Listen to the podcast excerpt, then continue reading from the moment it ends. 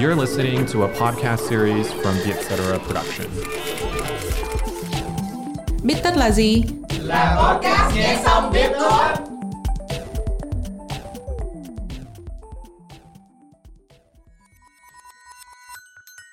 Bích tất tâm lý là nơi chúng mình biến những nghiên cứu hắc não thành kiến thức dễ tiêu.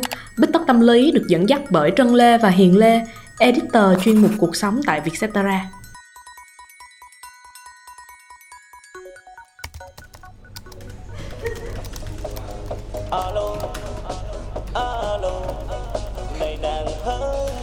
Chờ vội xa tình. Hỡi em yêu ơi xa mà lo ma lo ma vậy. Lo ma lo ma vậy. Trân ơi, Trân ơi, dừng phiêu lại. Mình đang ngồi trong văn phòng mà.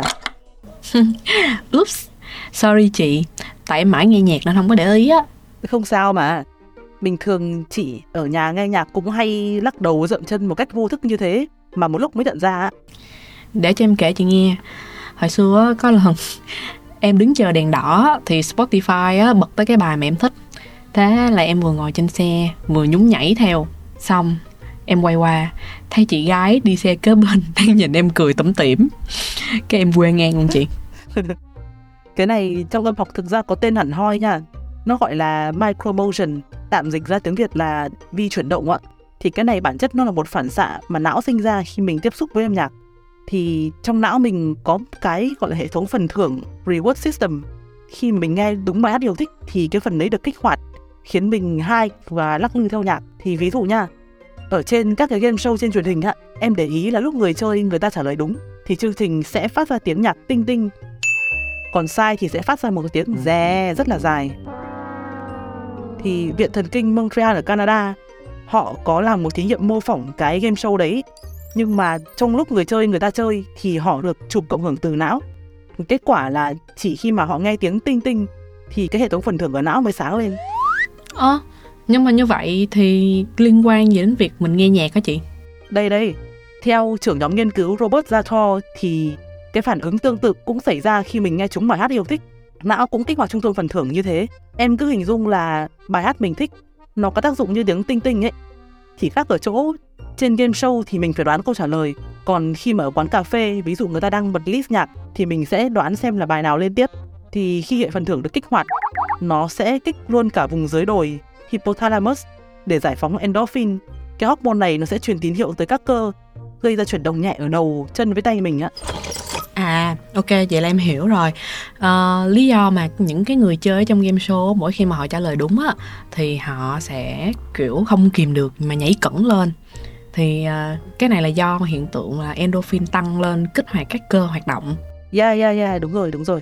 Mà cái phản ứng này nó mạnh hơn khi mà em tình cờ nghe chúng bài em thích. Còn ví dụ em chủ động mở list nhạc của em lên thì nó cũng xảy ra đấy. Nhưng nó không làm nào em hưng phấn bằng. Cũng đúng. Tại vì nếu mà so với việc á, mà em nghe một cái bài hát mình thích ở trên Spotify với lại tình cờ nghe lại bài hát đó trong một cái quán cà phê đi thì em nghĩ là cái trường hợp thứ hai sẽ làm cho mình hào hứng hẳn á. Bởi vì mình không có đoán được mà. Với lại á, em có từng đọc một cái nghiên cứu của Đại học Texas Mỹ á, thì em có thấy á, là không nhất thiết phải là cái bài hát mình thích đâu chị mà bản chất âm nhạc nó cũng kích thích cái chức năng vận động của mình rồi. Thì ở trong cái nghiên cứu này á, người ta làm thí nghiệm cho 8 người nghe nhạc sau đó thì chụp cộng hưởng não của họ. Thì ở những lượt nghe đầu tiên nha thì những cái người ở trong thí nghiệm này chỉ được ngồi im thôi không có được cự quậy. Thì lúc mà chụp cộng hưởng cho thấy á tiểu não của họ sẽ sáng lên.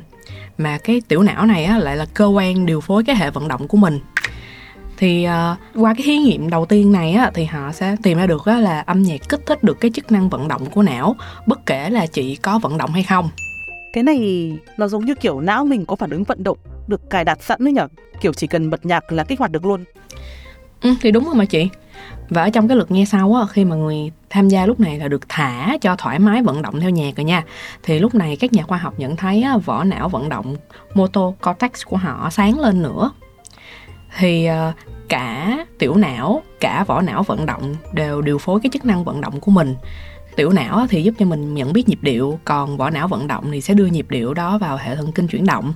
Nếu mà thế thì kể cả khi mà mình nghe nhạc để ngủ đi thì hệ vận động của mình vẫn được kích hoạt dù là mình đã nằm im rồi nhỉ? Ừ, đúng rồi chị. Bởi vậy lúc mà đọc nghiên cứu á, em mới hiểu sao là người ta khuyên là khi đi ngủ mình không có nên nghe nhạc.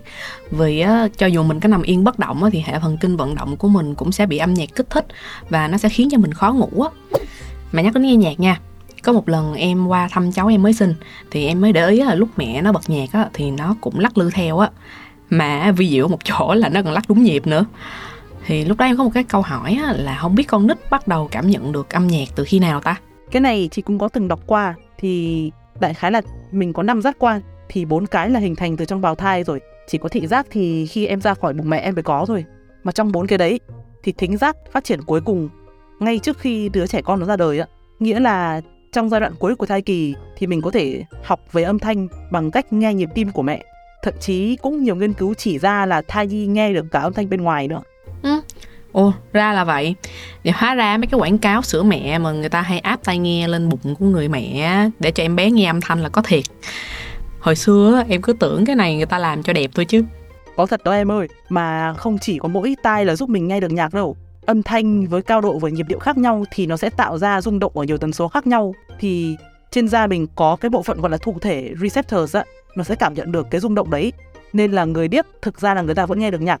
Người ta từng làm thí nghiệm là đưa người điếc vào cái club đang bật nhạc disco nhưng mà bịt mắt người ta để mà họ không biết là mình đang trong club. Nhưng mà em biết sao không? Họ vẫn nhún nhảy như bình thường á, chứng tỏ là người ta vẫn cảm nhận được là trong club đang bật nhạc. Thì đây cũng là cách mà Beethoven dù bị mất thính giác rồi vẫn viết nhạc được đó. Chị đọc trong sách thấy bảo là ông dùng một cái que ấn vào phím đàn, nhờ thế mà ông cảm nhận được rõ độ rung của từng phím mà sáng tác theo. Cảm ơn các bạn đã lắng nghe podcast với Tóc tâm lý. Bạn có thường nhún nhảy một cách vô thức khi nghe bài hát yêu thích? Nếu có một cái nguyên nhân nào khác mà chúng mình chưa đề cập, hãy gửi email góp ý cho chúng mình qua hòm thư bích tất a com nhé. Hẹn gặp lại các bạn vào podcast tuần sau.